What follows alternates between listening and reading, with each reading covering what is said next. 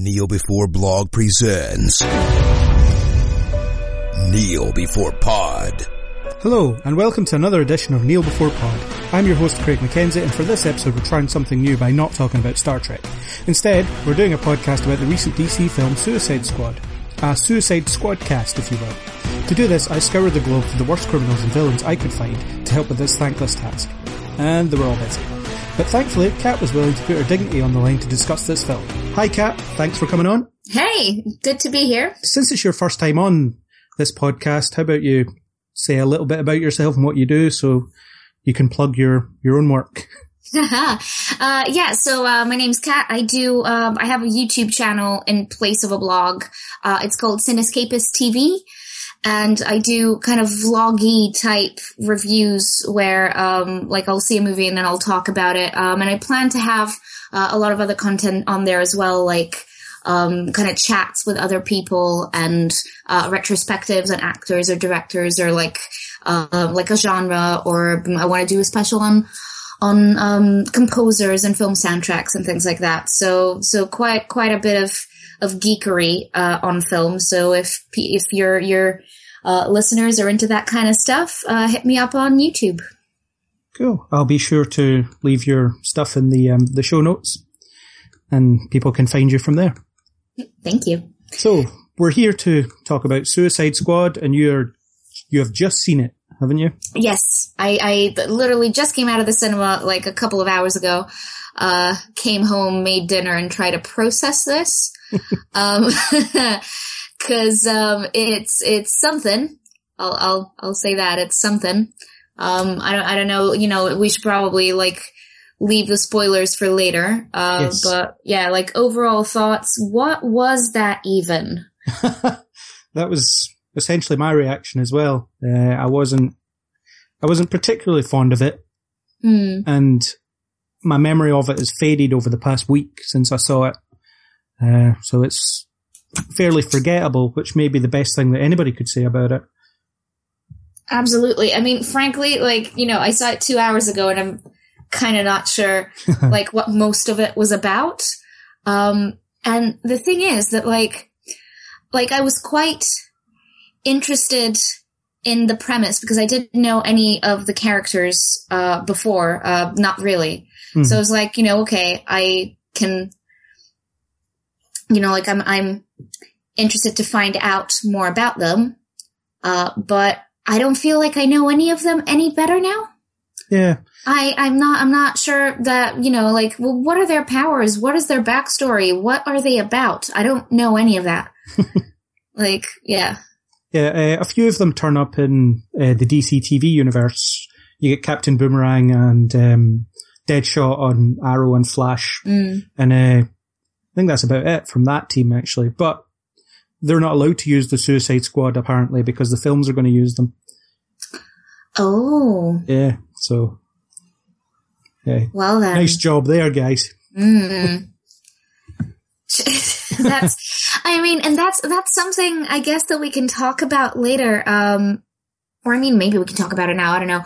Um, what are structures? Um, but the, the, the whole extended universe thing and how they're not doing it very well.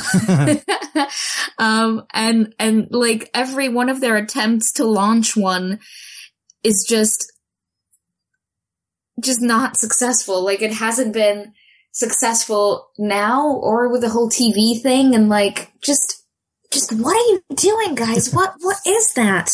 What?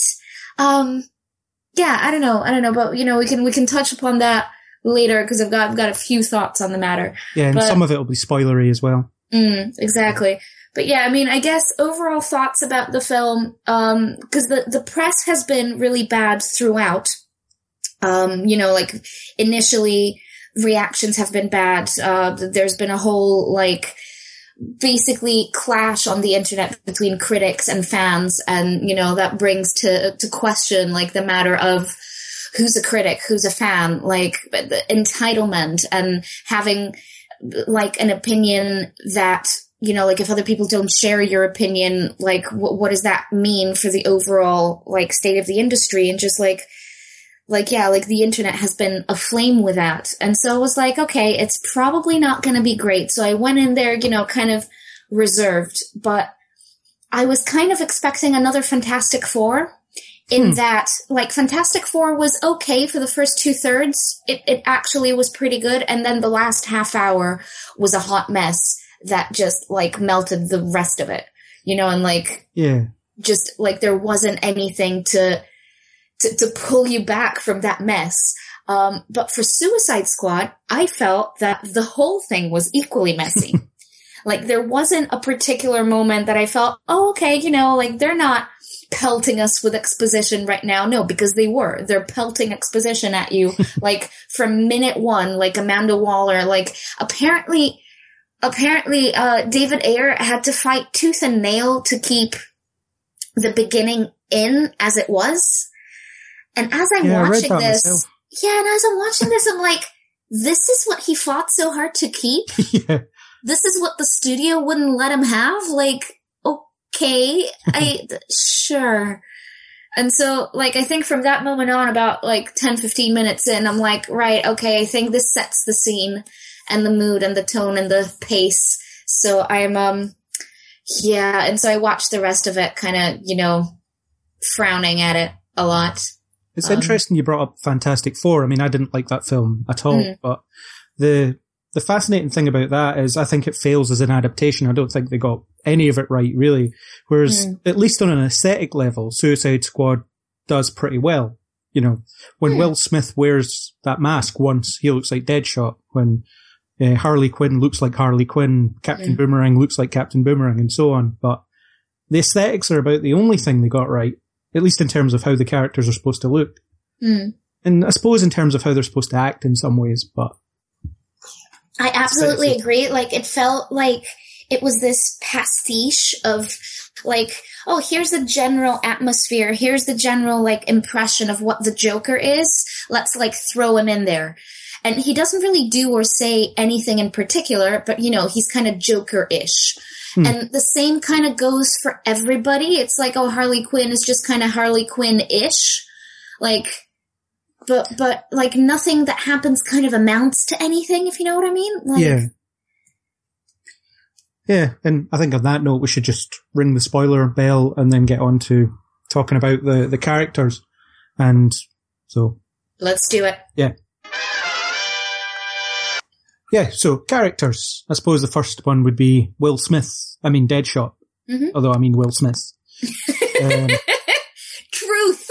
um, there was a guy called Deadshot in the film, but he was Will Smith. I Absolutely, thought. yeah, yeah. I mean, um, the whole painting. I'm not. This uh, you might have to illuminate me here because I'm not very sure about the particulars of the character. Um, but is he?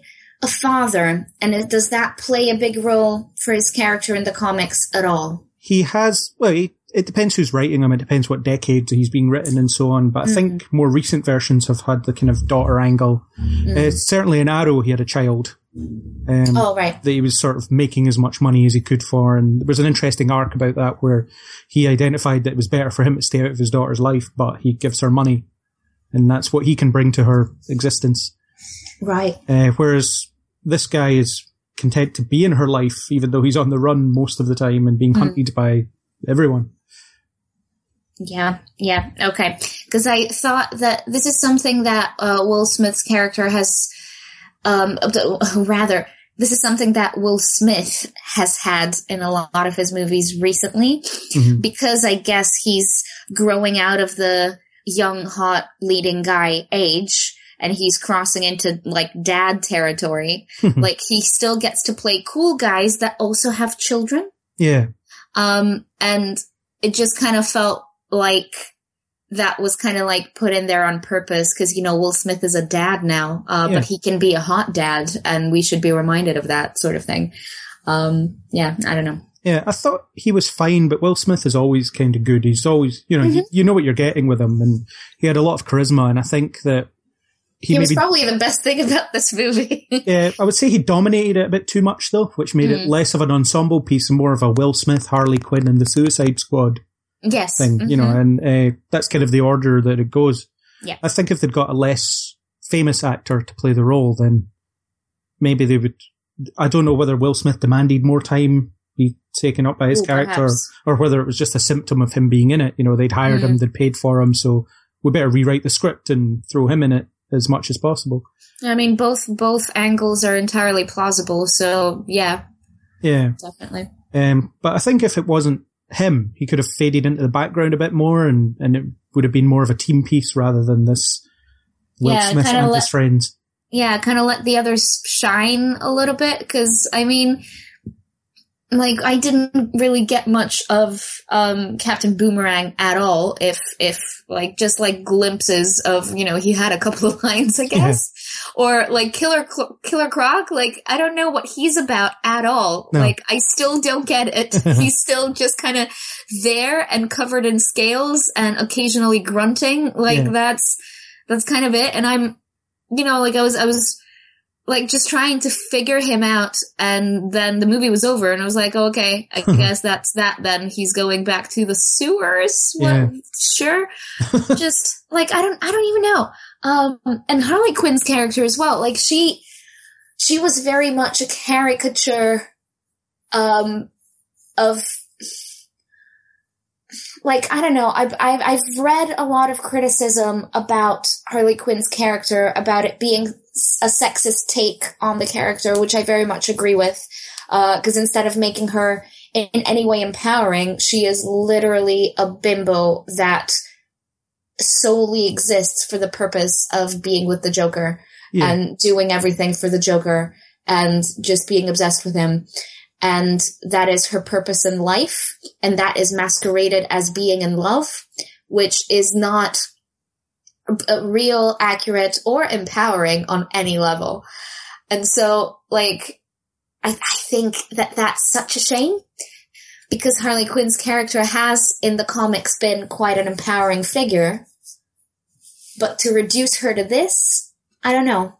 Though it is a little bit consistent with her early appearances, uh, especially in Mm. the animated series where she was very subservient to the Joker. You know, uh, Mm. uh, he would abuse her and she would take it, and it was pretty dark for a '90s kids cartoon, actually.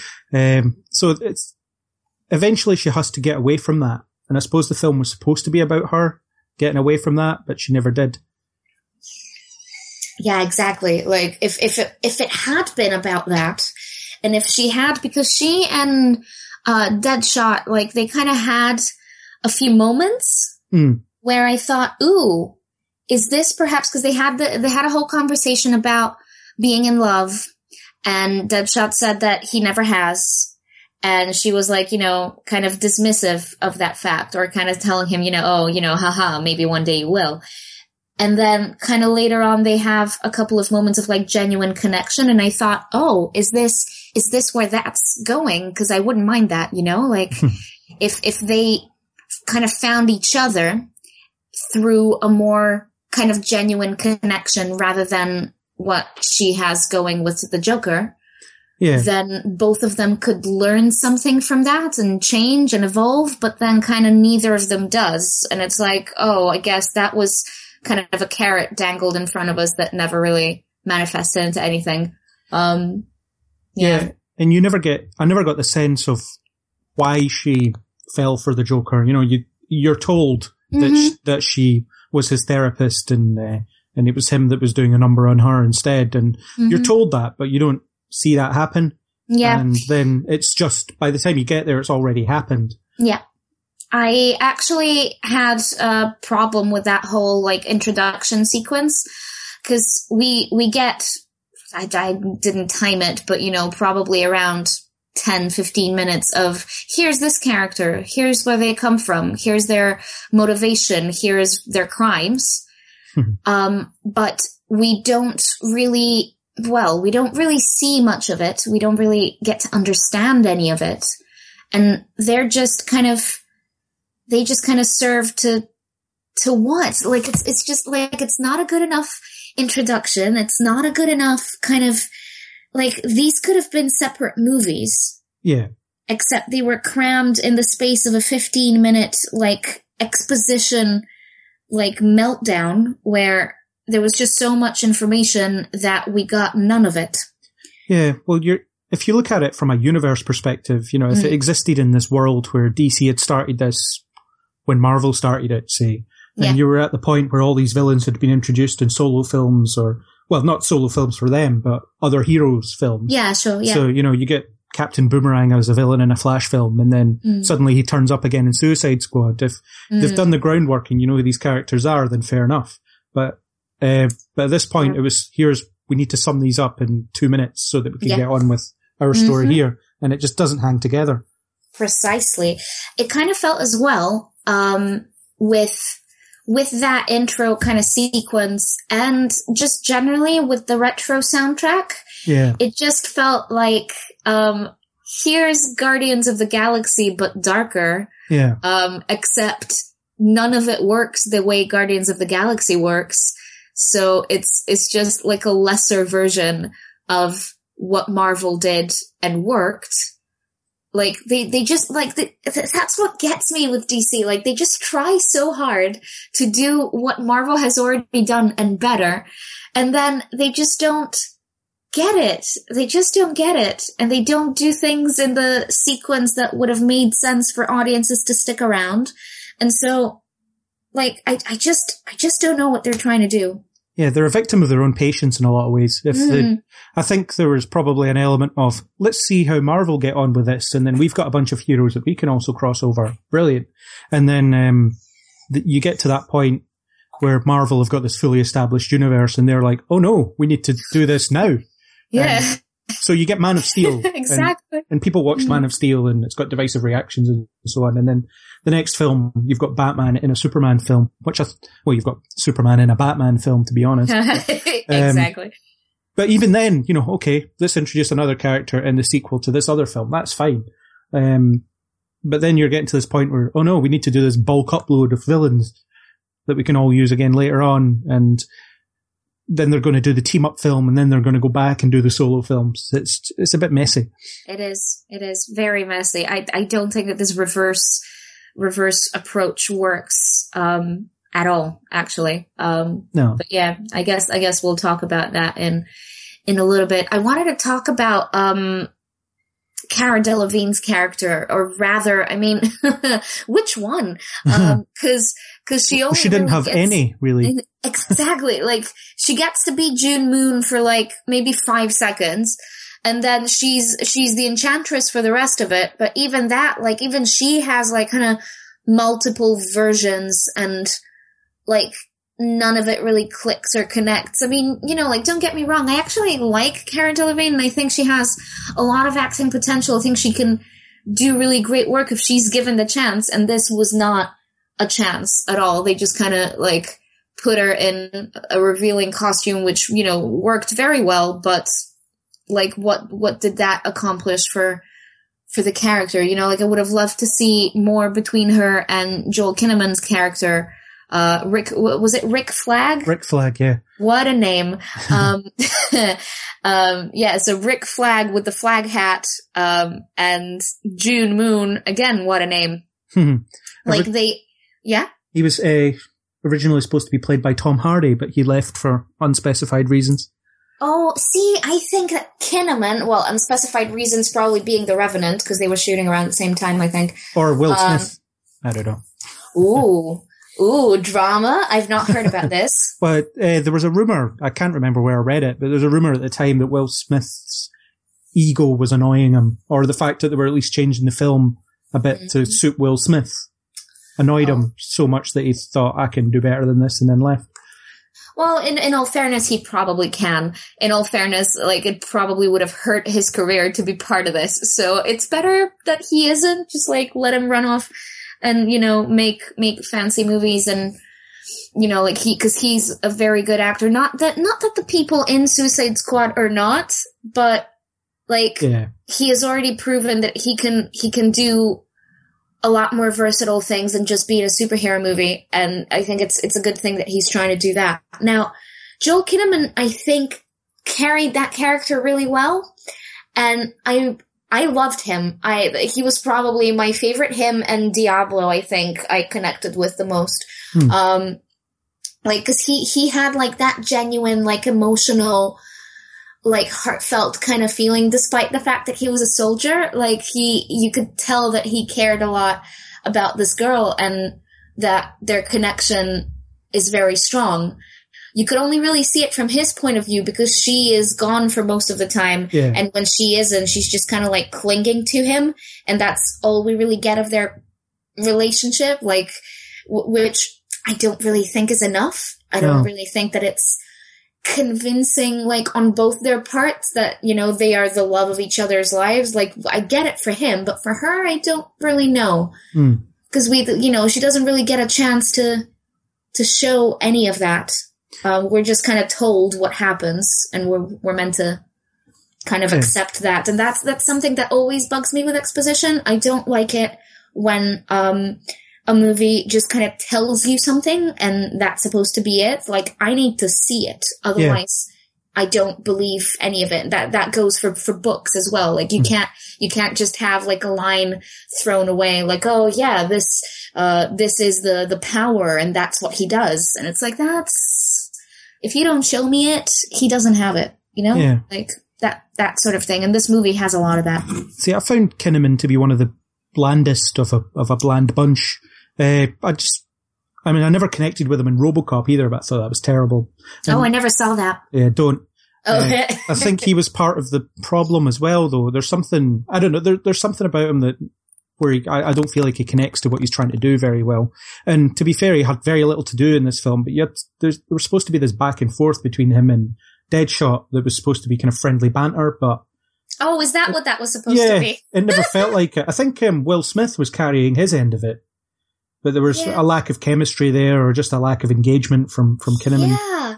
Oh my gosh. Is that what that was supposed to be? Yeah, they were just like, jabbing at each other all the time, or they were It supposed to. be. Yeah, like it never really feels like their their relationship changes much from that like antagonistic, you know, I I own you, therefore you do as I say, and then like Will Smith like begrudgingly going along with that. Yeah. I don't think that changes much.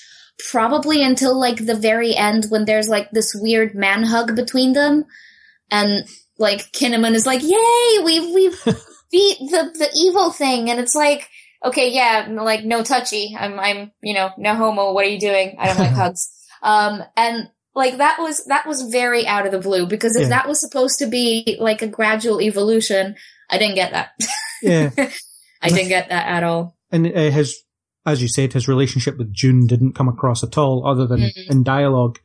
Um, and Yeah. th- they missed a lot of beats with that. I mean, the whole, I guess the whole idea would have been, um, in a better film, maybe he would have been the one that talked her down or distracted her a little bit, Yeah. uh, before, um, I don't know, blowing her up or, Mhm. or, you know, he's the one to deliver the killing blow or something like that. But it doesn't, that doesn't happen. He just speaks to her and then something else happens Yeah. because Will Smith needs to do something. Will Smith and Harley Quinn. Yeah, Yeah. that's it. Like it's it's their show. Yeah. Like where where this could have been a very I absolutely agree. Like if if this had been like a more personal moment between like Rick Flag and and June or well the Enchantress, like if there had been like a personal edge to that final conflict, it could have worked a lot better, but instead like you know, Harley Quinn has to jump in and be the center of the show because she wears short shorts and therefore that's that's a thing. Plus, fan favorite character as well. Yeah. Th- That's part of it, definitely. Mm. Uh, there was, and there were some concerning character moments towards the end. Anyway, the the whole idea of, uh, I keep wanting to say Will Smith instead of Deadshot because because he's Will Smith. yeah, but there was that moment where he was uh, trying to shoot the bomb or whatever it was, and he got confronted with the image of his daughter, and he overcomes the the illusion and shoots it anyway. I think as a character beat, it would have been much better if that was the first time he ever missed because he was distracted, you know. But but they missed that too. Yeah. So many Yeah, oh, character moments that yeah, would have like absolutely. Yeah, I could I could definitely see that. Like ah, what a missed chance. Because they established throughout, they said so many times, I hear you never miss. I never miss. You know, whenever I wear this mask, someone dies. Um, Mm-hmm. So it's a good job he never wears it then, I suppose. Mhm. Um, then, yeah, there was all sorts of that going on. Uh, yeah. The whole idea of Killer Croc, I guess that could have built to self-sacrifice Mm. because he's been an outcast for his whole life and could have died a hero in inverted commas. Yeah, except except he just doesn't he doesn't really do much. He just kind of like grunts sometimes, swims in the sewer. Yeah. Um you know, but there is there is a touching moment of of self-confidence which, you know, is really nice because at some point Harley Quinn calls him ugly and he goes, "No, I am beautiful." And I'm like, "You go, Killer Croc. You tell her." Yeah. I mean, there was too many characters here anyway. There was, there was too many to give all of them something decent to do. Yeah. Yeah, but I mean, but that that that just ends up with none of them yeah. having anything decent to do. Uh, can I just like, like briefly touch upon the Japanese lady oh, with the Katana. yeah. with the yeah with the katana sword so aptly named katana um who just like talks in japanese and expects people to understand her and like wearing a japanese flag mask yeah. and also like just like what like how is nobody like having a fit over how racist that is? Because jesus! Like this is 2016 and to have a caricature of this magnitude like waltzing around going just like spouting japanese phrases and then like yeah this is this is this mystical sword that steals people's souls and like locks them away and it's like nobody's even going it what now? Um they just go oh shit oh wow really? Like oh Yeah. wow. It's like like excuse me. Um even even in a world where there's like enchantresses and you know bat people and supermen um there's a sword that that locks people's souls away and th- like that's that's fine for you guys. Like none of you are going to question this. What's going on? When she turned up, I was, I mean, I think my background with the comics means that I just accept these people when they turn up. Mm. Uh, so it was fine. When she turned up, I was like, oh, cool. She has her sword and she talks to her dead husband. That's, that's consistent with who she is. yeah Uh, but the problem was Rick Flag had spent a few scenes talking about how crazy this was all to him. And then it's like, oh, by the way, this is my bodyguard. I've known her forever. Uh, she has a sword that she talks to and it has the soul of her dead husband. It's, this, wasn't this freaking you out five minutes ago? You know? Right. Exactly. exactly my point. Like, you know, if, if it had been consistent in that respect, like if he would have just like lost his shit like throughout because of this, then fine. Or if he was just like nonchalant and like blasé about it, that Yeah. would have also worked. But you can't have both things. It just doesn't work in terms of like the universe that you're trying to build where all of these things kind of coexist. They either do or they don't. Like you can't, yeah. Yeah. And that point was a bit strange anyway, because they introduced Slipknot and Katana Mm. in, within a couple of minutes, but I thought they were done introducing characters by that point. Yeah. Is had- Slipknot the guy who like comes in kind of towards the end and then promptly dies? Yeah, dies after about two lines, and they Right, establish that he can climb anything, and then he fires a grappling hook. It's like, well, I could climb anything if I had a grappling. so, um. Oh, okay. See, because I was kind of lost there. I was like, "Who is this guy, and why is he here now? He's probably gonna die because they haven't told us who he is." And then he dies, and I'm like, "Oh, okay." Like they haven't allowed us to care about him at all because he's expendable. yeah, and they had Um, to establish the stakes as well. You know, we've we've put this explosive in every one of you. Here's what happens if you step out of line. Yeah, they just needed Yeah. somebody to do that too, so that you know. And I'm like, I'm, I, I, I know why that needed to happen. yeah, um, yeah. They set him up to kill him, and then he came in Mm, and said three things, and then was killed yeah, seconds later.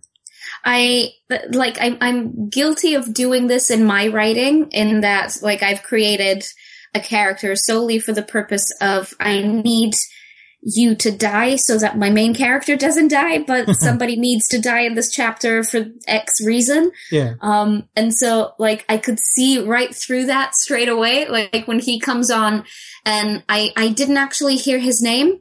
So I was like, who's this guy? He's a, a dude. Okay. Um, he's probably going to die. And then like two minutes later he does. And I'm like, uh huh. And that's the one time in this movie that we get like showing instead of telling because the rest of the time we're just told things yeah. and expected expected to just like accept them as fact. Um, so that's that's not yeah, not not very good, not very well balanced anyway. No, and he did. He was supposed to team up with Boomerang for some reason, so there was the kind of hint that they had a pre-established friendship. Or oh, is that what that was? Um, I think so. But as soon as because Boomerang said we we need to do our own thing, and then the next thing you know, Slipknot's climbing a wall, and yeah, and he's dead. Yeah, and then never mentioned again. Oh well. oh well, that's partnerships for you. Um, yeah. Yeah.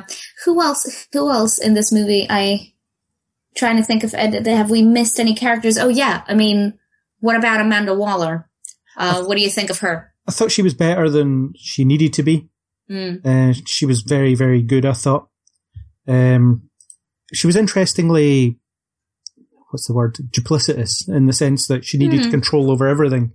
Uh, I really liked that when uh, with Rick Flag, for instance, she had to make sure he was uh, smitten with this woman, well, with June, rather than just be a soldier that follows orders. Like that wasn't enough for her. Yeah. So that was um, that was really interesting. I thought. Hmm. I mean, yeah, like because she had her own agenda.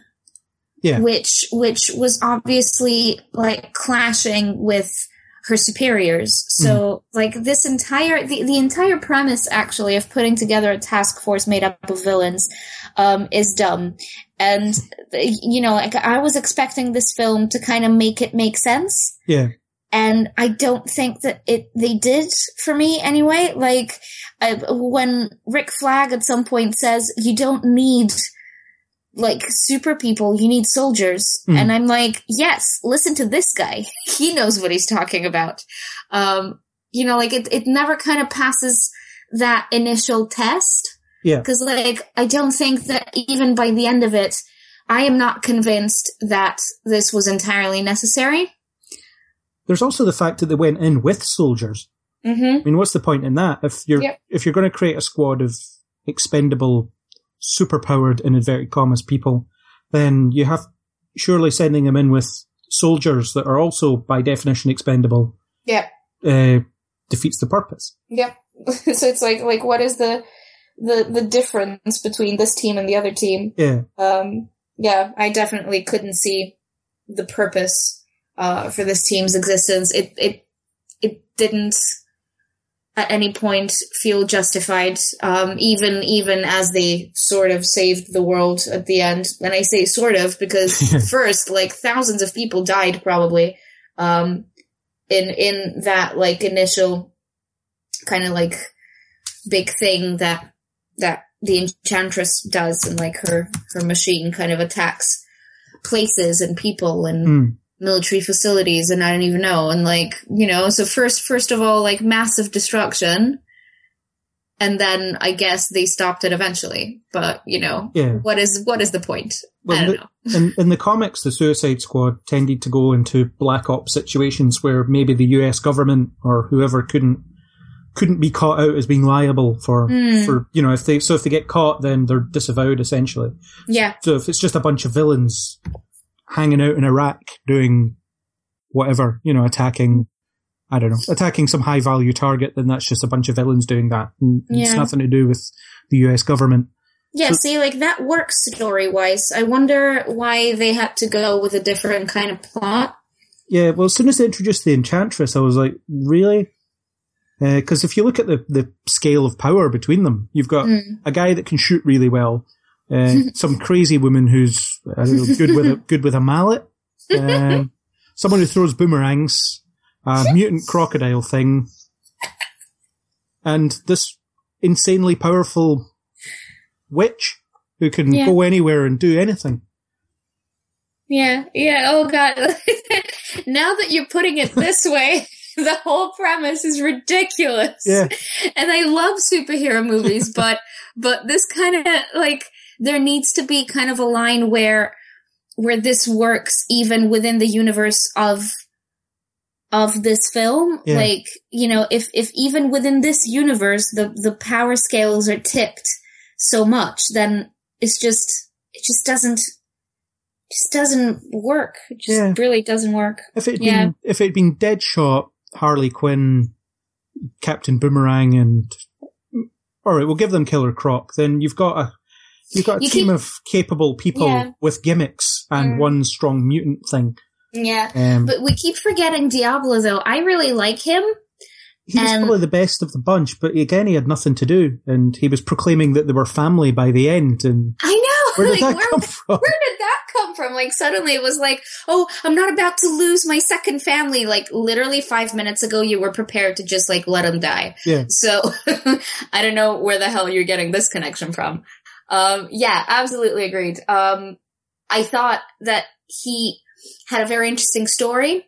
And as we get like the revelation of his story, um, that was really emotional. Kind of like, you know, if, if the rest of the film had been more balanced, that could have been like a really poignant moment, but it just kind of gets lost in like a sea of, of stuff. Um, but what's interesting is that, um, in the one moment where he kind of like lets himself be overtaken by his power, um, he also uses this ancient language Yeah, that the enchantress uses and that her unnamed god brother type thing uses as well. Incubus, Um, but I don't think they ever said it in the film. No, I don't think they did. Or if they did, I missed it. Yeah, Um, but fair enough.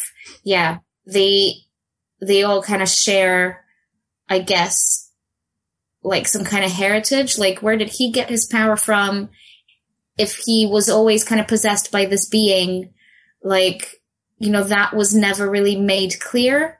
If he wasn't possessed by a being, if the power came to him a different way, why does he speak this ancient language? Like, what's, what's, what's the deal? yeah. And neither he nor anybody else seems very bothered by this. And arguably, he could have been the most important player in this scenario because he is one of them. Yep. Uh, so, if anything, it would have been okay. I'm starting to feel something familiar here. I don't know. Maybe he starts getting memories of knowing these two, or I don't know. Well, yeah, something. it seems like he would have been really important in the plot rather than okay. Now we've rescued Amanda Waller, which was their mission. They uh, they weren't sent in to stop this at all. They were just to get Mm. Waller out. Um. So, yeah, it was after that point they just decided, oh, we better go stop this while we're here. But if there'd been, I don't know, if he'd been drawn to them or something, if the, if if there'd been memories, anything, anything that would have connected him to the villain story, it might have might have been anchored a bit more than just Magic Guy versus Magic Guy. Mm-hmm. Yeah, absolutely. I mean, I, I think I think we've kind of touched upon everybody. So would Except we? the Joker. Oh, oh my gosh, yeah. So that's that's a thing that happens briefly. Um, and I I am I don't like him. I don't like I don't- him either. I don't like this Joker at all. Uh, after after having, I mean, my Joker will always be Jack Nicholson because he scared the crap out of me when I was a kid. Hmm. Um, and that's that's the kind of Joker that I always have in my mind. That you know, Yeah. like that's the, the the psychotic kind of like like crazy dude with you know penchant for crime. Hmm. Um, but after so after like having him and having um like Heath Ledger's kind of more um like grounded logical type villain who's just you know like a pure anarchist and that's you know his purpose in life which was great and a refreshing take on the character. Like now we just get this guy who like just i don't know laughs for no reason. Like even his psychosis is not i just don't, don't buy into any of it Yeah. is my problem. And like like the entire setup of his relationship with Harley Quinn is is a very tired affair in my opinion. Hmm. um and I don't know. And and because that it's a bit um I think underwhelming is an underwhelming word but I'm going to go with that. Um it's just it's just so so much of a non a non-issue, like a non-story. Yeah. That like I'm just not sure why that was there. And even more so the fact that for months we've just been like getting all these updates like Jared Leto's gone crazy. He's sending people dead pigs and like like I don't even know, just like getting weird tattoos and like you know, just scaring people on set and going, oh yeah, this is all because I'm acting and, you know, method and whatever.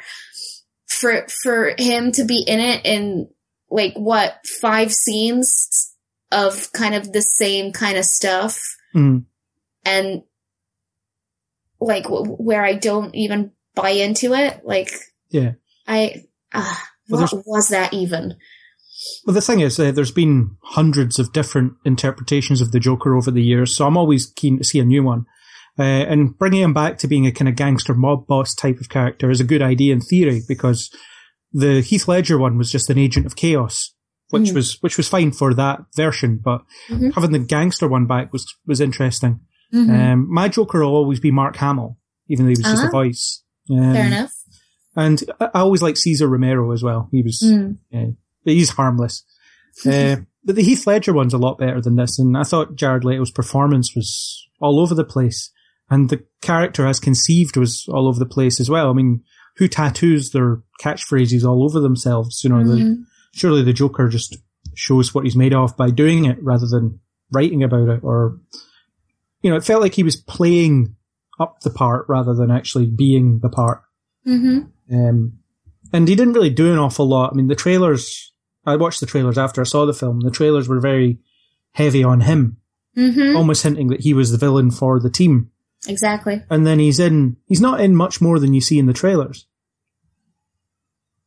Absolutely. Um, I think I, I don't remember where I read this, but something about um, uh, Jared Leto being really cross that they had cut uh, a lot of his scenes out. Hmm. That, that they had filmed a lot more stuff, and then they didn't use it, and they didn't tell him, of course. And so it was like, wait, I thought I was going to be in a lot more of this, and instead it's just like ten minutes. Yeah, it's, I mean, he gets shot down and the implication is that he's dead and, Mm. and you have Harley Quinn betraying the team so that Enchantress can bring his, bring him back. Um, which I thought was vaguely interesting. It would have been interesting if that betrayal had happened and been Mm. like, I have nobody to bring back. He's still alive. Yeah, except they didn't even go that far Yeah. in the end. Well, it was just a trick on her part, wasn't it? She was just tricking everybody. Yeah. Yeah. Um, it was a bit, yeah, he was, I I thought he was pretty terrible and I really hope we don't see this Joker ever again, but we're going to. We're going to. Yeah, Yeah. no, I don't I don't think we're we're getting away from that. Um for some reason it's a thing. Yeah.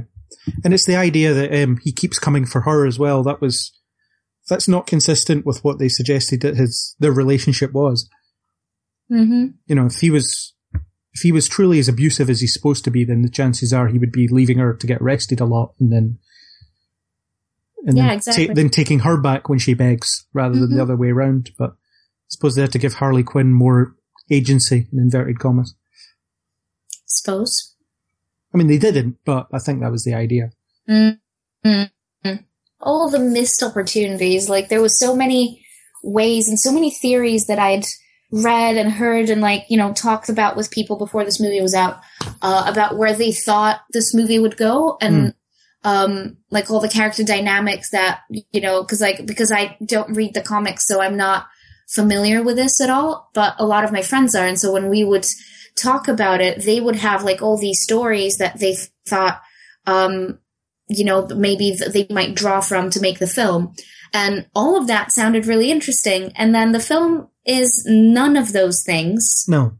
and yet kind of tries to be a lot of those things. And it's just like it, it's the effect is is entirely a, a blip Yeah. you know like as you said you know you saw it a bit like a week ago and you already don't remember what happened in it Yeah. i saw it two hours ago and frankly i'm not going to be thinking about it tomorrow Yeah, you know like that's it There's no story as, as far as I, I mean, they get sent in to extract a high value target yeah that turns out to be Amanda Waller. yeah So she couldn't extract herself for some reason. And uh, she's sitting in this control room with a bunch of people that aren't cleared to be working in that control room. So she kills them on the way out.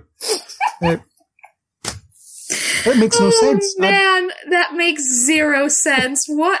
Like when she like pops him, I think that was just literally so that we can like uh, uh, if until that moment we weren't aware that she meant business. yeah. I think that's the moment where it's like, oh shit. she means business.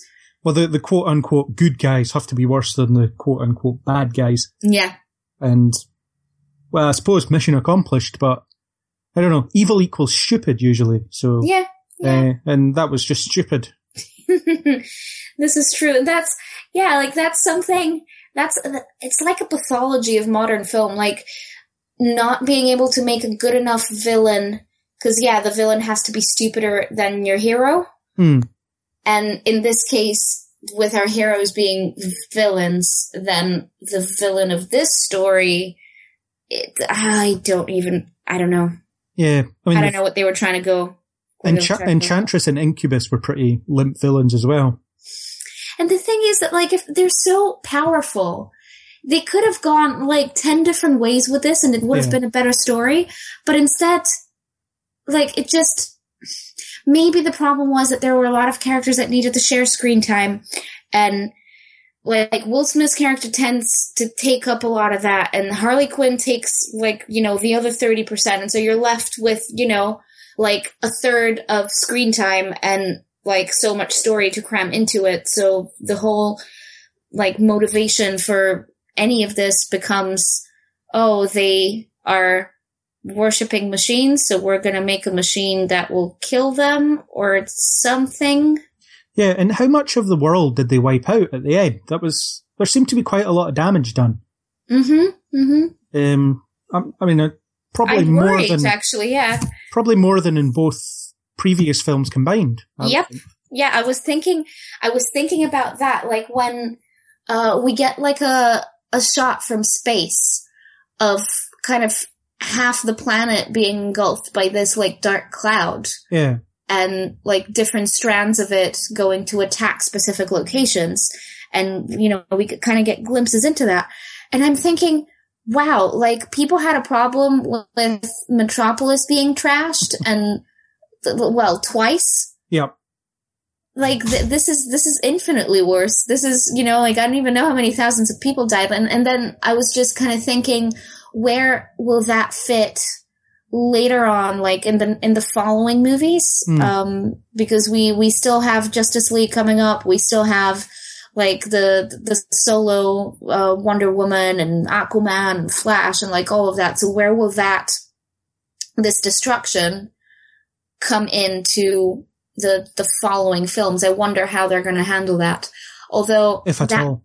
Yeah, if at all, exactly. Like because I was going to say, like that being said, um, the way that they handled the Man of Steel destruction was underwhelming. Um, they tried they tried to go like to sort of like make up for that in Batman v Superman, but then kind of repeated it. Hmm. So then it's like, well, Well, Now kept, what? They kept assuring us that wherever they were happened to be abandoned. yeah. So there was that. Oh yeah, yeah, yeah. That's true. oh yeah. Like by the way, there's no people here, so we're Why- not why killing you- anybody. Why did you bring this creature here? It's abandoned. Okay. Okay. Why Apparently are we fighting no- in this abandoned place? Yeah. Apparently there's no homeless people milling about, so we're okay. Yeah.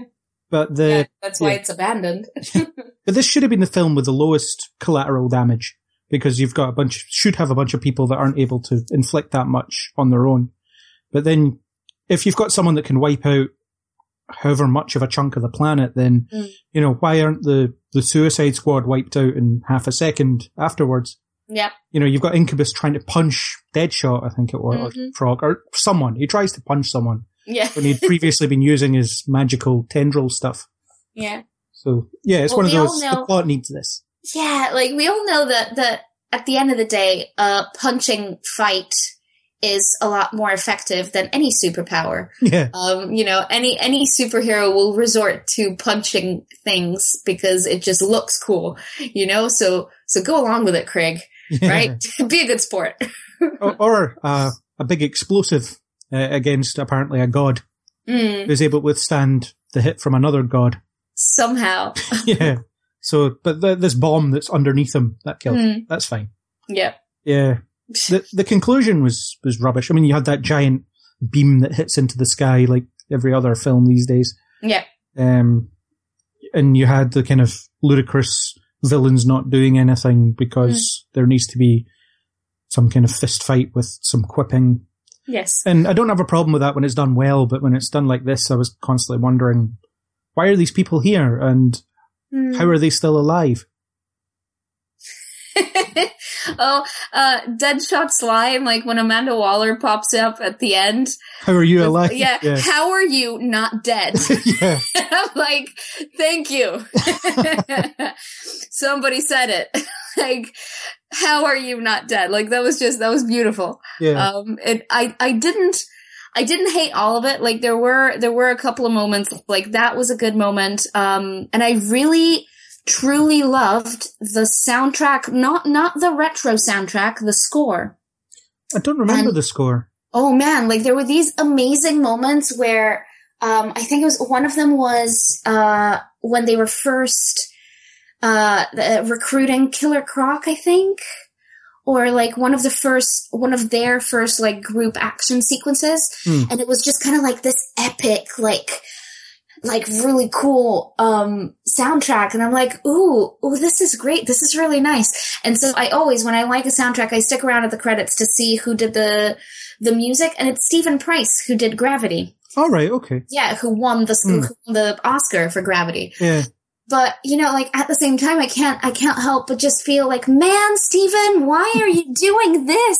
Of all the projects that you could have been working on, you picked this piece of garbage. You Like, me- remember from a composer from a composer point of view, they don't even see the script. Mm. Usually, they they get given. I think uh, I, I saw something about this before. Um, on most films, they get given a collection of scenes, and they're supposed to kind of come up with a score, and they get character descriptions and things like that, and they come up with they come up with defining music for those characters. Mm. So he probably didn't know what he was getting into. I just feel sorry for him, you know?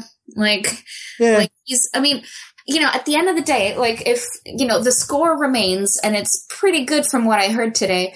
Um, so I, you know, I'm just hoping that this will not tarnish his potential because, you know, like the man is great. Like he had only done, I think, one big project before Gravity and Gravity was like his second, like, big feature film type thing Hmm. and it was amazing and it blew me away and it rightly won the Oscar and so now you know like he should have his pick of the litter you know he could he could be doing anything and I guess you know he got saddled with this and I just hope that he goes on to do better things than than this it's possible they might get him on board for Justice League. no perhaps Um, perhaps Yeah, because Marvel tend to reuse a lot of their composers uh, from film to film. Henry Jackman's done a couple, and so on. He has, yeah. Although now they're uh, they've gotten Michael Giacchino on the team, and he's he's again an Oscar-winning composer. So you Yeah. know, And I can Silvestri's coming back for Avengers next Mm. time, I think, which will be good. hmm, Um, but yeah, I don't remember the score at all. At all. Maybe I was too distracted by the the, the music, which there was, was a lot happening. What did you think of the of the retro music actually? Because I f- kind of found it a bit like on the nose a lot. There's only one song I remember, Mm. um, and that's the the Eminem one. Oh but, yeah, but that's because I thought it worked. Yeah. even though the scene was ludicrous, it's why they're giving them all their clothes back and stuff. Why aren't they making them wear like black ops outfits? spandex. Yeah. Like they give they give Harley Quinn a chest of her old clothes and she's like, "Oh yeah, I'm going to pick these like hot shorts because why not?" and it's like you're going into battle, like you should probably wear something a little more practical. Not that these people care if you die, but you know, I You think it makes sense for her. Um, you know, she doesn't really care. She's only here because she's bored, sort of thing. yeah. Um, but you know, I don't understand why they would give her her stuff back because Yeah. I mean, okay, she has a gun, and for some reason, being a psychiatrist who goes insane makes you an amazing shot. but uh, and then she has that mallet that she never uses, but she's quite happy about. no, she uses it it twice, I think. Oh, does she? Yeah. Yeah, yeah, she uses it a couple of times, uh, but then for some reason the mallet turns into a baseball bat. Hmm. um, and she has a baseball bat for the rest of the film. Like, but but she does begin with the mallet, so it Yeah. is it is there. Um, Yeah, the baseball bat as well. We're- You're why are you going into this situation with a baseball bat? and even her gun, like, it's just a handgun. Yeah. Like, I don't know. In- terms of ammo, it's not. It's neither the strongest nor the the most. Like, it doesn't have a lot of bullets in it. So Yeah. I mean, I understand why you give Deadshot his gear because it's all custom and, and all that stuff. And uh, Yeah, yeah, yeah. Captain Boomerang probably builds his own boomerangs that do whatever he needs them to do. I didn't really see a lot of boomerang action in this. He Um, uses one as a camera, right, yeah, and then it gets shot down. Yeah, Yeah. that's right. Mhm. uh, and he throws one at someone earlier. but then it doesn't come back. Yeah, so that kind of defeats the purpose. I was expecting it to come back and then it doesn't. And I'm like, oh, but that isn't that what a boomerang does. I'm disappointed now. Yeah. yeah. So I can understand giving these people their tech back, but yeah, Yeah. Harley Quinn should have been given something. Something else. Yeah. Something stronger. Um, That's yeah. the only song I can remember. See, like there was, um, they actually used a song that was in the uh, Guardians of the Galaxy soundtrack as well, Huh. uh, which is uh, "Spirit in the Sky." Uh, that, that's I think when they're when they're uh, helicoptered into uh, the city. All right. Um, Bohemian And just- Rhapsody, that was at the end, wasn't it? Or some yeah, of it was. yeah, completely contextless apart Yeah. from the fact that it's used in the trailer. Yeah. Um, and on that note, like there's a lot of moments where a song will come on and, um, you know, somebody will say like a quip and it just feels like a trailer moment. They pause for effect Yeah. as well. And then they move on and the scene is gone. And there's just like a lot of that, like where, where just like the punchline of a scene will be a song will come on, somebody will say something funny, pause, pause, right, and then that's it. Yeah. It's like, like, are you making a giant trailer or are you making a feature film? Well, there's a rumor that they got some trailer editors in to do the final cut. Aha, Um, This so it wouldn't makes surprise sense. me. Yeah. uh huh. Yeah, this definitely makes sense now. I suppose it's a giant trailer like for- that. It's a giant trailer for other movies, I think. But which movies though? Yeah. Like, because neither, like, Captain Boomerang is not going to get a solo film. No. Deadshot is not going to get a solo film. Harley Well, Quinn, I guess, well, maybe, maybe, because he has clout. Yeah. Will Smith has clout. Uh, Harley Quinn's already getting a solo film, apparently. Mm, okay. Um, Yeah, I was going to say, like, she's probably one of the only ones who's going to get a solo film. Katana or, yeah. Like, Rick Flag with a flag hat. Like, I can't, I can't, I can't. Yeah. Um, just, yeah, like it was, it was trying to be, and I was talking with somebody fairly recently about how, like, Batman v Superman feels like it's seven movies at once. Um, cause it, you know, it's, it's, it's a Batman movie. It's also a Superman movie. It's also the first Justice League movie. It's also the setup for Wonder Woman. And it's also the setup, you know, like it, it's just like there's a lot going on.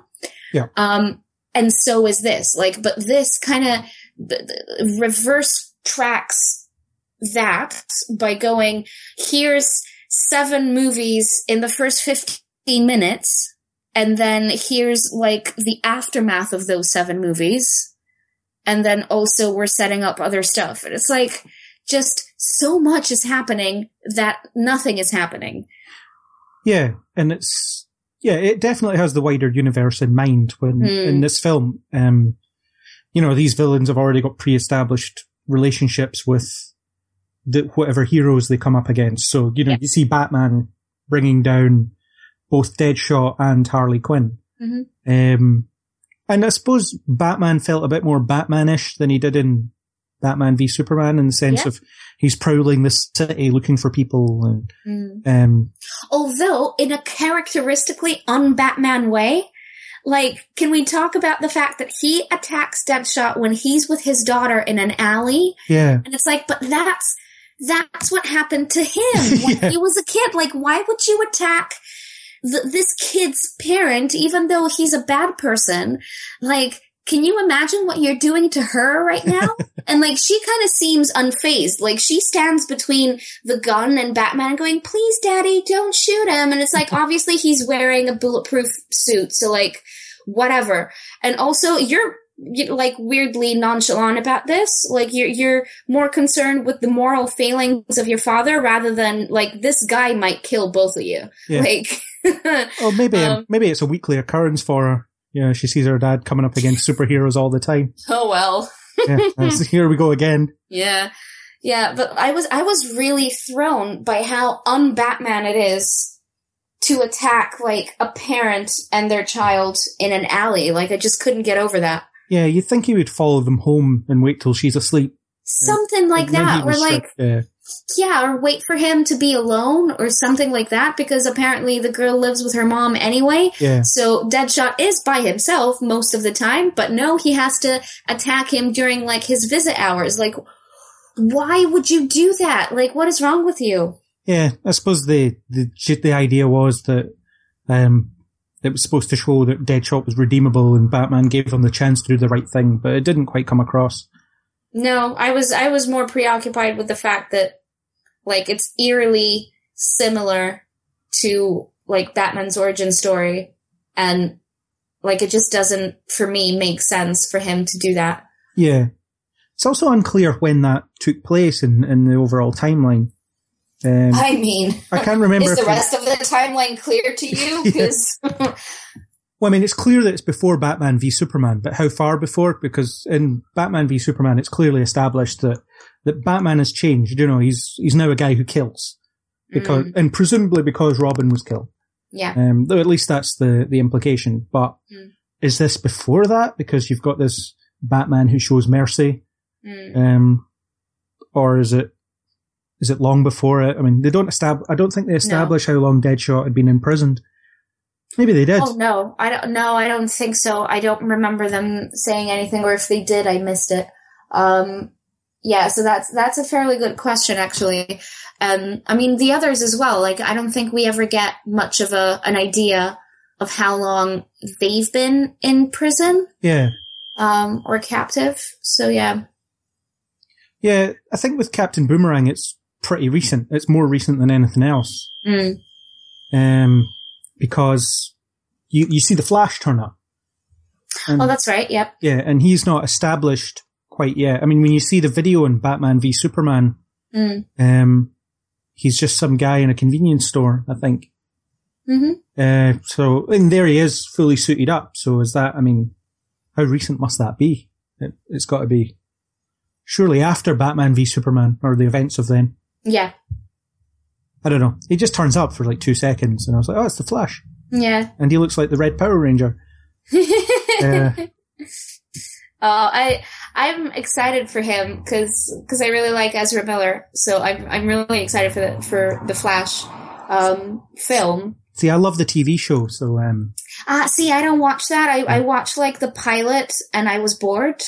ah. Um, so I'm like, Well, the, the pilot is rushed to get through the origin so they can tell Yeah. better stories, you know. So, uh, yeah. it does. It suffers from what I call pi- pilot syndrome, Yeah. um, where you know you're just pelted with so much exposition, Mhm. and that's it. Though, like it's it's just for the one episode or perhaps two. Yeah. So that the world of the TV show is established, and then you can move on and like actually go Yeah. on to story. Once they get Um, the pilot out of the way, everything starts Yeah. getting more complex and more Mm. interesting. And I can't see the film doing anything more than a more rushed version of of that of story. that. Yeah. So, um, Yeah, that's true. And I and this is so this is something that I actually wanted to touch upon, like the whole wider universe thing Hmm.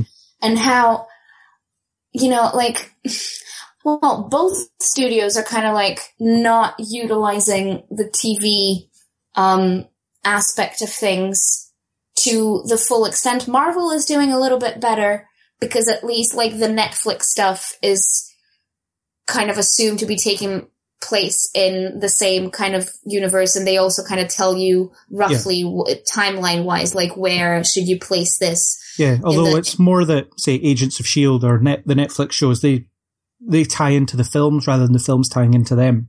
yeah precisely uh, with agents of shield um, they actually veered off dangerously away um, because like agents of shield had this this like premise that was and like we're talking about marvel now Yeah. um It all comes Anyway. back to Marvel. It does. It does. like, yeah, like Agents of S.H.I.E.L.D. was following the premise that they were gonna, uh, have an Inhumans movie. Mm. And so they were setting that side of things up, which I thought was gonna tie in really well with Civil War. But then they made Civil War into this other thing entirely. And then actually outwardly went, oh yeah, we're not really paying attention to what they're doing on Agents of S.H.I.E.L.D. We don't really care. Yeah. And it's like, excuse me, um, isn't that supposed to be like a shared universe? Why are you not paying attention? So Yeah. that's, that's like something that I'm, that I feel quite strongly about because I actually really like Agents of S.H.I.E.L.D. I like it I'm, too. yeah, like I'm, I'm just so sad that they're not really paying attention to it because it's a really good show. Yeah, and Um, they're doing. Um, I mean, they did an entire episode on the aftermath of Civil War and how Mm. that ties into what they're up to. Yeah. Uh, but yeah, you'll probably never see Fitz and Simmons in an Avengers film. No. Uh, oh man. And like they could have, as much as I'd like to. oh man. Yeah, I know. I know. It hurts me. But anyway, no, going back to DC stuff, cause that's what we're talking about on this podcast. Yeah, they've done it. Um, they've done it differently. They've got they've, 2 they've gone like two, is it two separate universes? Is the TV stuff all connected or is it not? well, sort of. Um, really nerdy stuff here, but Mm. uh, Flash and Arrow and Legends of Tomorrow are all set on Earth One, so to speak. Uh, Mm. I mean, uh, the Flash crosses over into Earth Two quite a bit, but they're all set on the same universe. And then Mm. you've got Supergirl, who's in her own universe, Oh, but she has crossed over with the Flash, or the Flash has crossed over with her.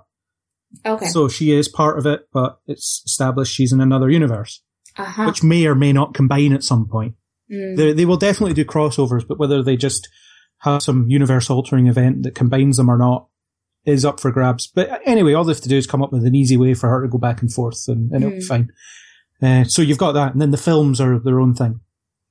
Right. And they, so it's, and that's not like Earth 3 or something like that. well, I suppose it will be. It'll be, Mm. well, judging by what they've introduced so far, it'll be like Earth 5 or something like that. Mm. Yeah. So you've got two, Earth 1, 2, and 3 in the Flash, Earth Mm. 4 for Supergirl. So Mm. Earth 5 for the TV universe. Yeah. I the film universe. Yeah. Mm. Uh, and that itself will probably do a multiverse story at some point. So Uh huh. yeah, it's all big and weird. But it also means Yeah. that the TV shows can exist in the same continuity as the films. They would Oh, just have to interesting. they would just have to move universes in order to do it. So you could have Ezra Miller's Flash meet Grant Gustin's Flash and so on. Mm. Uh, Okay, right. I don't know if that'll ever happen. I would like to see that, but it would, Hmm. See, okay, because I, I wasn't really aware of that because I don't watch any of the DC shows. I'd Um, heartily so when- recommend them. Just Hmm, take, okay. just get through the pilots. And then, yeah, Yeah. yeah. See, like, yeah, like I tried, I tried with the with the Flash pilot, but I was just like rolling my eyes through all of it, and so it was like I just I can't, and so I gave up. But, but you know, I also watched it during a flight, like Mm. like on a plane, so I wasn't really like I was sleepy. So you know, yeah, possibly we'll give this another go. Second Um, episode is, I would say it's better than the first one because it starts Hmm. to delve deeper into what they're trying to do. And then you've got, you get the hints of the enduring mystery in the first episode, Hmm. uh, where Harrison Wells walks into a secret room and looks at a future newspaper. Um, that's, Mhm. that's a big thread throughout the entire first season. Yeah. So, um, yeah, they do some Well- crazy stuff with alternate universes and time travel and Okay, so that's that's interesting because Yeah. I was under the impression that like they were kept separate because like they couldn't be bothered.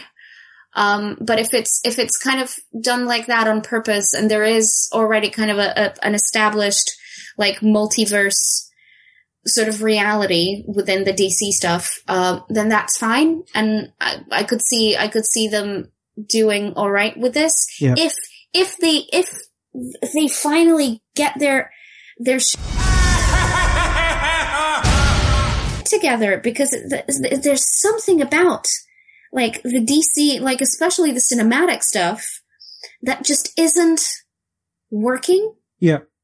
And like, I don't know, none of these films so far have gelled for me. Um, none of them really establish a world that is kind of cohesive enough that I can believe that this is all kind of happening Yeah. here. Like, you know, e- even BVS is completely like a different aesthetic to Man of Steel. Mm. And so, like, I don't know. I don't know. And then Suicide Squad is like so colorful and kind of wacky and everybody has like weird abilities. And so next to that, Batman v Superman is like, what?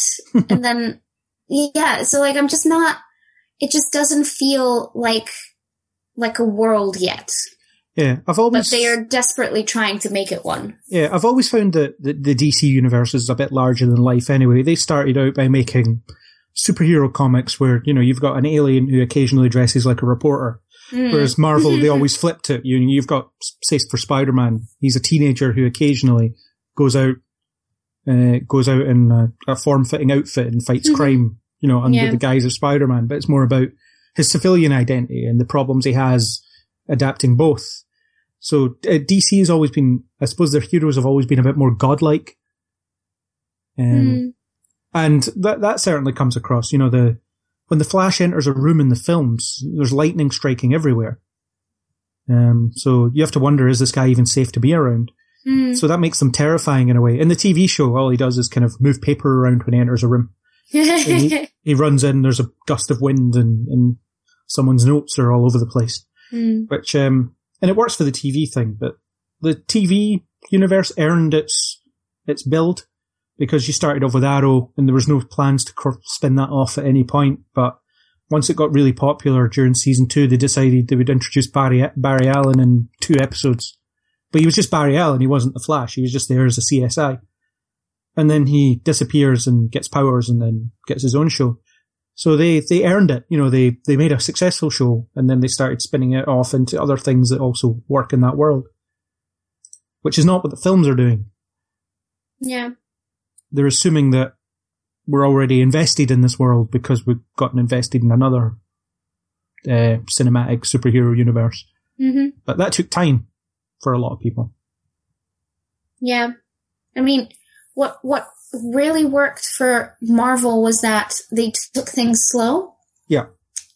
And, and they took gambles as well, like casting RDJ like right out of jail, right after his drug scandal and everything. Um, not really sure that this was going to pay off, but it did in a really big way. Yeah. And then again with Guardians of the Galaxy, that was a big gamble, but again, it paid off in a really big way. Yeah. But also their, their stories are kind of like more consistent and cohesive. Like they Yeah. make sense. That, you know, I, I don't think that there was a single Marvel film that didn't make sense that was like, you know, like where so much was happening that nothing was happening. Like I never felt that. Yeah. Well, the, the, the thing about, the, say, the first Iron Man film is it is a film. It's, Mm-hmm. you know, it, it stands on its own merits, and then you get the post-credit scene that if the whole thing had failed, then it would have just been this fun little nod to something that never happened. Uh, and then I think a lot of the Phase One films were more geared towards setting up the Avengers, so there's quite a lot of time spent in Iron Man Two where they're just talking about other things that are going on. For Yeah. instance, Mhm. and I, th- I would say Man of Steel is a film. Yeah. It's Yeah, it was. Mhm. it's its own thing. It and there's one reference to Bruce Wayne in it, and that's it. Mhm. Uh, but then Batman v Superman, it's like, okay, this worked. Now let's uh, let's let's speed this up, and then they sped it up, and you introduce half the Justice League in one film, Yep. uh, with yeah, with loads of other stuff. Mm. And Yeah. then Suicide Squad's even worse. It's introducing a lot of the iconic villains without Yeah. Properly without without their anything. heroes. Yeah. Yeah. like to have Captain Boomerang without knowing like what world he comes from and Yeah. what like what his purpose is, except, you know, I mean I really enjoyed the whole bit with him having a pink unicorn in his in his pocket, like for no for no discernible reason. Yeah. Um that was funny. But yeah. yeah. Overall I don't think that it it works and I mean yeah, like they they keep making money, but for how much longer? Yeah. One of the biggest questions I had in the film actually is they started off, you know, Amanda Waller turns up and says, I want to recruit Deadshot, Harley Quinn, etc., etc. And she talks about how metahumans are a threat, so you need metahumans to fight them. Fair enough, but there are no metahumans in that group.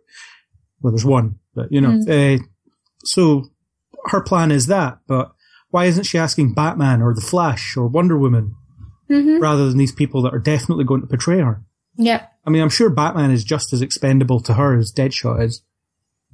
Yeah, Absolutely. So- Absolutely. That was the question I had throughout, and I'm surprised. Maybe because he's rich, I guess. Yeah, if one of the other characters had asked that question, at least one of the the military people had said, why aren't we bringing in the people that brought these people down? Mm. Um, but no one asks, and it's just this accepted. Okay, we need a group of criminals because this film's called Suicide Squad, rather than Precisely, yes. I mean, you could have had Amanda Waller say, I already asked Batman, he told me to piss off. And, you know, I, I can't get the Flash in one place for too long to ask him, and, or something like that. Yeah. Uh, the, but they just kind of hand waved it away. Yeah. So yeah, Missed opportunities. Yes, The movie. yes. Uh, I will never watch it again. no, I don't think so. And I think my No. DC Blu-ray collection is always going to have a gap, Yeah. unless it's Uh, for I'm- five pounds or something. Yeah, maybe. Yeah, I'm gonna I'm gonna listen to the soundtrack. I think I think that's what I'm gonna take away from this. Um, essentially, yeah, none of it's really n- none of it really sticks to mind. It's not anything to write home about. Um, and you know, like I would say, like if we were rating this out of like stars, it's probably a one star film. Like it's it's just not. yeah. well, I gave Just- it two out of just ten. no. when Two out of a kid. ten. Yeah, well that's yeah, so that's that's basically one out of five. So yeah, Yeah. yeah. So basically we're we're on the same track here, Yeah, which is which is interesting. Uh because you're you're more of a DC fan and I'm kind of, you know, coming in blind. Yeah. And it's interesting to see that we have a similar reaction to this. Well, I saw um apparently some critics were were saying in their reviews. Mm. I didn't actually see any of these, but apparently some people were saying that you, if you read the comics before going in, then it will make a lot more sense. If, if I have to do homework before watching any film, Oh, exactly. it hasn't worked. mm-hmm, They, they tried that nonsense with the, the recent Star Trek films. Yeah. Certainly the first two, it's like, don't worry about the villain's backstory. It's covered in a prequel comic. Mm-hmm, mm-hmm. Um, I'm not going to read that No. because it should it Yeah. should make sense within the film and for star trek i think it did um you know like they did it was weak, it was there. That's it what- was there. Yeah. it was there. So you know like i'm i'm i'm okay with that while i'm watching the film. Uh but for this i absolutely agree. We shouldn't have to do any homework. Uh this is something that i feel very strongly about uh especially in the superhero genre uh because there's there's a lot of spin-offs and there's a lot of like new stuff that's come through um the films and the extended universes. Uh, i shouldn't have to for instance watch any of the tv series for the films to make sense Yeah. or read any comics or anything like that, any prequel like thingies. Like no, the the film itself should do its own work, and then if there's any other stuff, sort of as bonuses, then those who want to get more into it can, but it shouldn't detract from the enjoyment of like the original piece. Yeah, if they do it right, then um, the chances of uh, if they do it right, then the the chances of understanding little little nods are there for the fans Mm-hmm. or people that know, you know, people like me that have read this stuff and will enjoy the little wink and nod to something. Mm-hmm. But if it's actively needs to be read before um before you you sit down, then yeah, it's not doing its job. That's something that the TV stuff do very well. They make little references to stuff here and there, and Mm. um, and for me, I sit there and chuckle. But for other viewers, it's who don't understand the material. It's just a line, Yeah. you know. It's just a line that that Yeah. passes, and that's fine, and Yeah. that's okay. You know, not everybody will get the same uh, enjoyment out of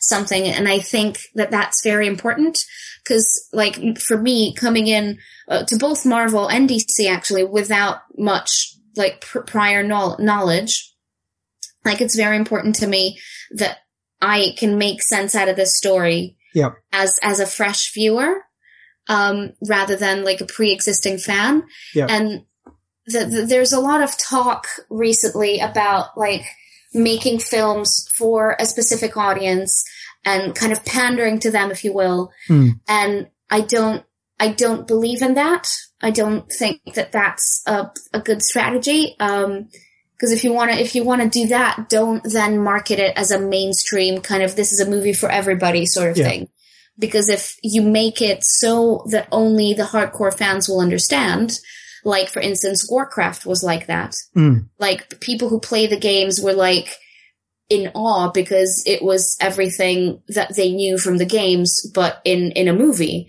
and that's great but for me coming into it not having played the games none of it made any sense yeah. I was able to more so- or less follow it, but there was a lot Yeah. of digressions where it was they went somewhere for some reason, and Yeah, or only like so they could show this particular wizard. exactly, yeah, or like characters who had like one throwaway line and like that was supposed to mean something, but I was just like, huh?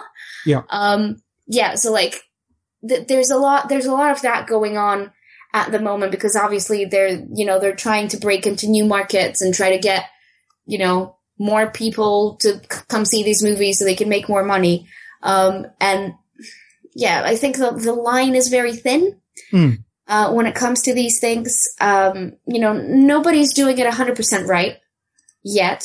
Yeah. Uh, Marvel are doing quite well. The Star Trek films, to me, again, um, work very well. The DC films have not drawn me in yet. And I was hoping, I was actually really hoping that Suicide Squad would, would do that.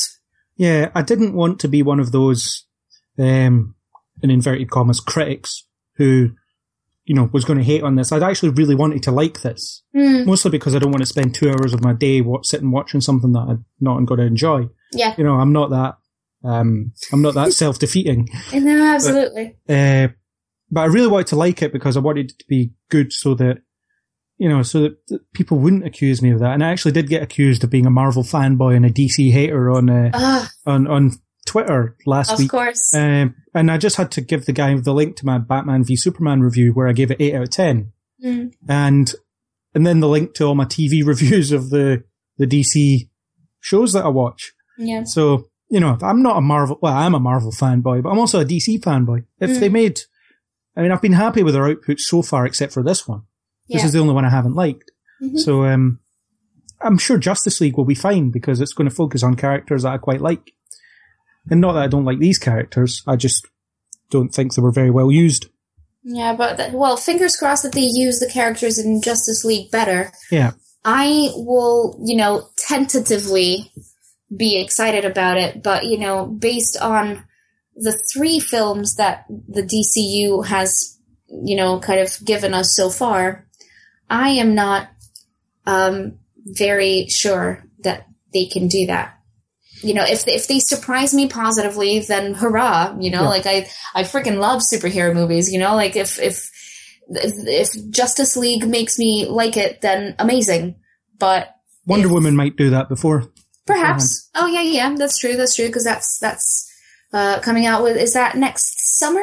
June, I think. Yeah. June. Yeah, yeah. Very excited Justice about that. League's a month later, maybe. I'm not sure. Mm, It happens to be quite a light year for Marvel in terms of their big films as well. So it's a mm, good year for true. DC to sneak in.